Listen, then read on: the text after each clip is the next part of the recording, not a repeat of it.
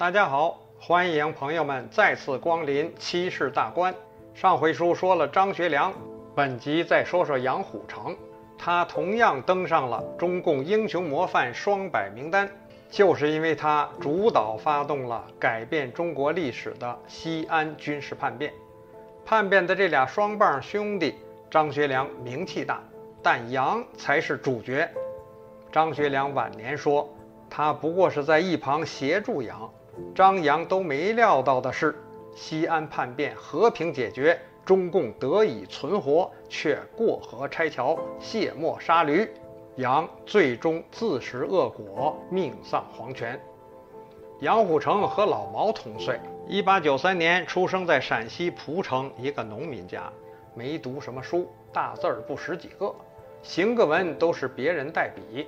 1911年辛亥革命前后。杨落草为寇，成为关中一带知名的刀客，先后进入反袁世凯称帝的陕西护国军、孙中山号召护法而建立的靖国军，参加了护法战争和军阀大战等等。一九二二年，杨驻军陕北榆林，有人介绍他结识了陕西共产党创始人之一魏野绸。魏后来呢，长期在杨虎城部队任职，对杨的思想影响非常大。一九二四年，杨虎城经孙中山介绍，先加入了国民党，又率领军队参加北伐，被编为国民军第三军第三师。一九二七年四月，国民革命军总司令蒋介石基于中共在国民党内部破坏，决议清党反共。从国民党中驱逐抓捕共产党员，杨虎城呢，因为同情中共，并没有完全追随蒋，只是让魏野畴这些共产党员离开自己部队。中共则随即成立了皖北特委，隶属中共河南省委，负责人就是魏野畴、南汉宸等人。到了十月，杨虎城申请加入中共。希望做第二个贺龙，将部队改编为红军，但他没想到被中共河南省委拒绝，送上门不要。想来杨虎城可能够郁闷的，大概中共对他还不怎么信任。不过这并没挡住他们对杨虎城部队的渗透。有时事态就是很诡异。杨虎城后来和中共党员谢宝珍结了婚。一九二八年，被野绸根据中共八七会议发动土地革命和武装反抗国民党的总方针，又去鼓动杨的部队暴动反蒋，杨反对无效，只得带着老婆、秘书到外地游览。结果四月八号暴动失败，三十岁的魏野绸被捕，次日就被国军处决。到了秋天，中共又同意接受杨入党了。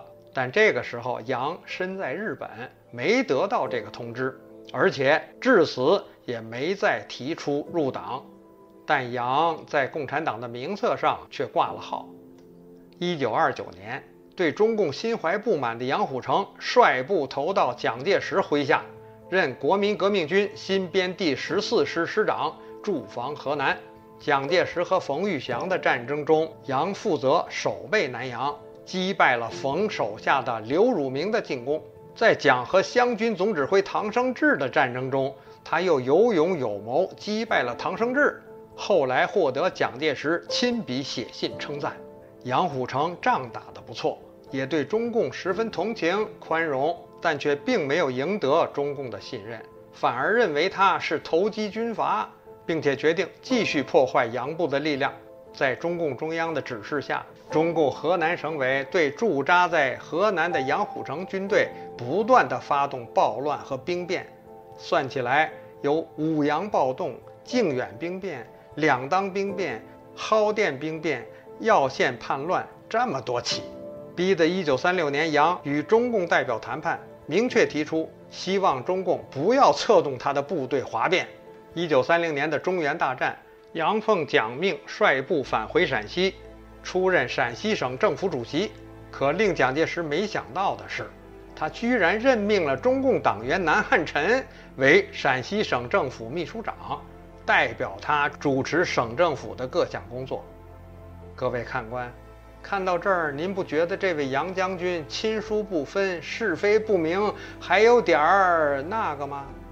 中原大战后，杨虎城的新编第十四师升格为国民革命军第十七路军，共有六万多人，被称为国军的西北军。在蒋介石的多方施压下，南汉宸后来离开了杨部。俗话说：“鬼上身，敢不退。”鬼迷心窍的杨虎城都被共产党调理成这样了，仍然对中共照顾有加。中共在杨部的组织也一直秘密的存在，并且迅速发展。到了1934年，他的警卫团就有中共党员二百多人。1935年成立的绥靖公署特务第二团更是有中共党员接近三百人。有人看不下去了。国民党陕西省党部委员宋志坚这样批评当时的西安乱象：“西安这鬼地方是红白不分，不少人做的是国民党的官，吃的是国民党的饭，却说的是共产党的话，甚至做的是共产党的事儿。这像不像现在共产党说任志强吃共产党的饭，砸共产党的锅啊？现在看这话，明明是共产党抄国民党作业啊！”杨虎城应该也算是吃饭砸锅的那一种。各位新朋友，忙里偷闲，烦劳一秒钟，订阅本节目，以便咱更上劲儿的为您服务。谢了。这里说说很多国人都知道的小说《红颜》，或者电影《烈火中永生》的那个小萝卜头宋振中的父亲宋启云。影片中说他是杨虎城的秘书，事实上是中共派去杨部做新闻宣传的中共党员。没有担任秘书。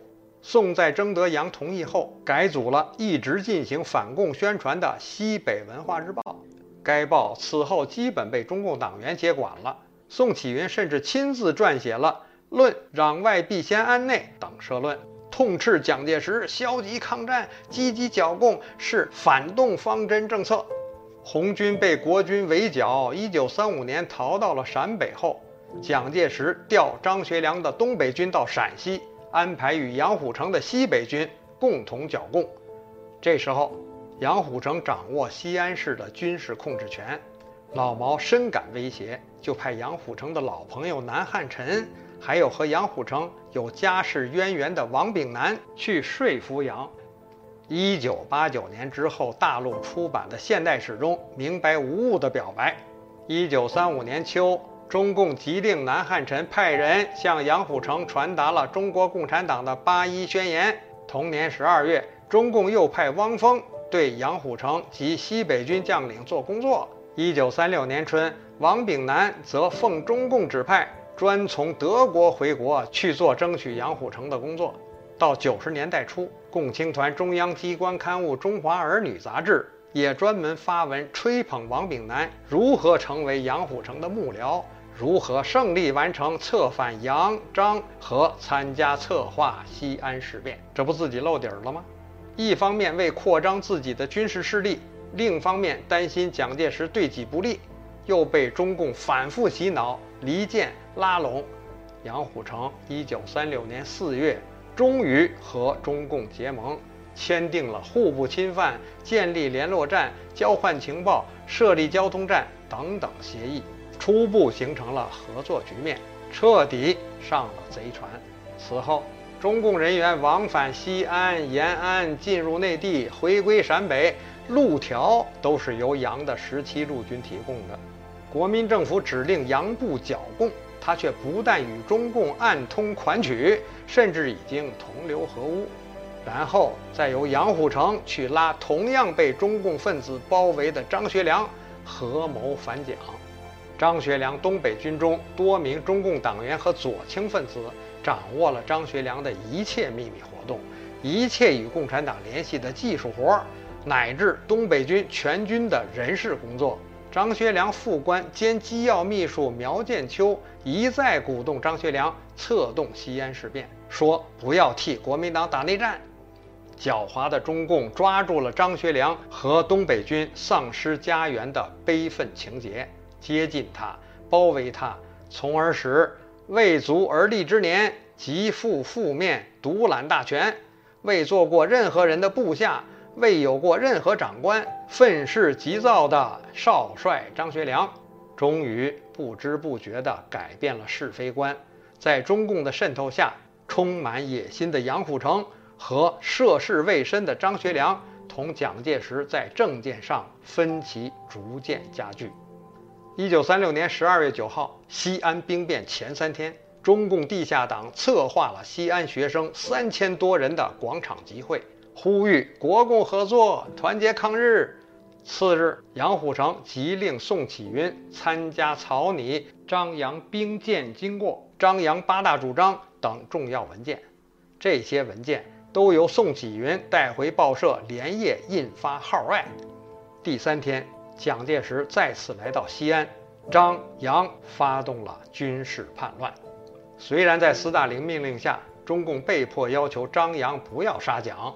西安叛变最终和解，但叛变使蒋介石国民政府八年剿匪之功毁于一旦，也破坏了蒋介石的抗日战略部署，全面抗日的时间表被迫提前，中国人民为此付出巨大生命代价，而起死回生的中共却在战争中乘机做大。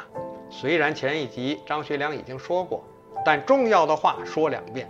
没有西安军事叛变，共产党早就被消灭了。中国现代史将被改写。西安叛变后，才明白上了中共当的张学良负荆请罪，陪同蒋介石回到南京，甘愿下狱反省。助纣为虐的杨虎城就更惨了。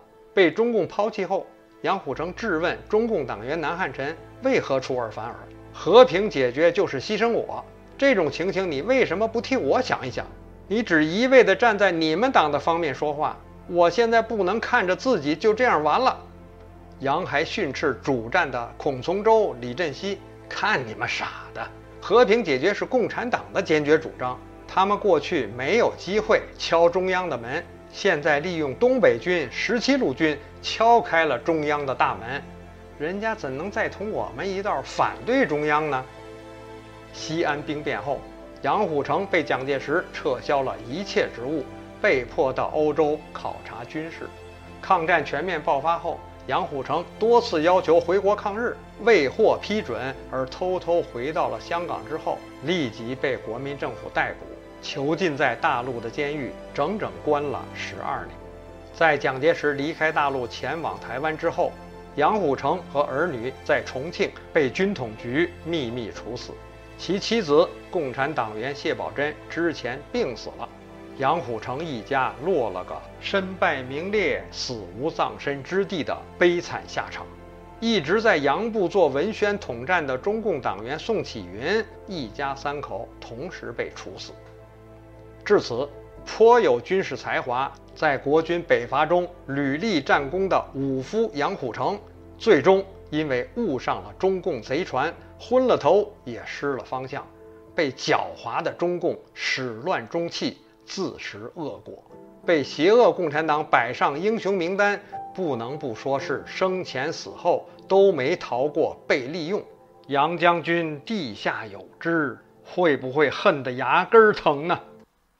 故事讲完了，恭请各位点赞、分享、订阅，好心情。咱们下集再见。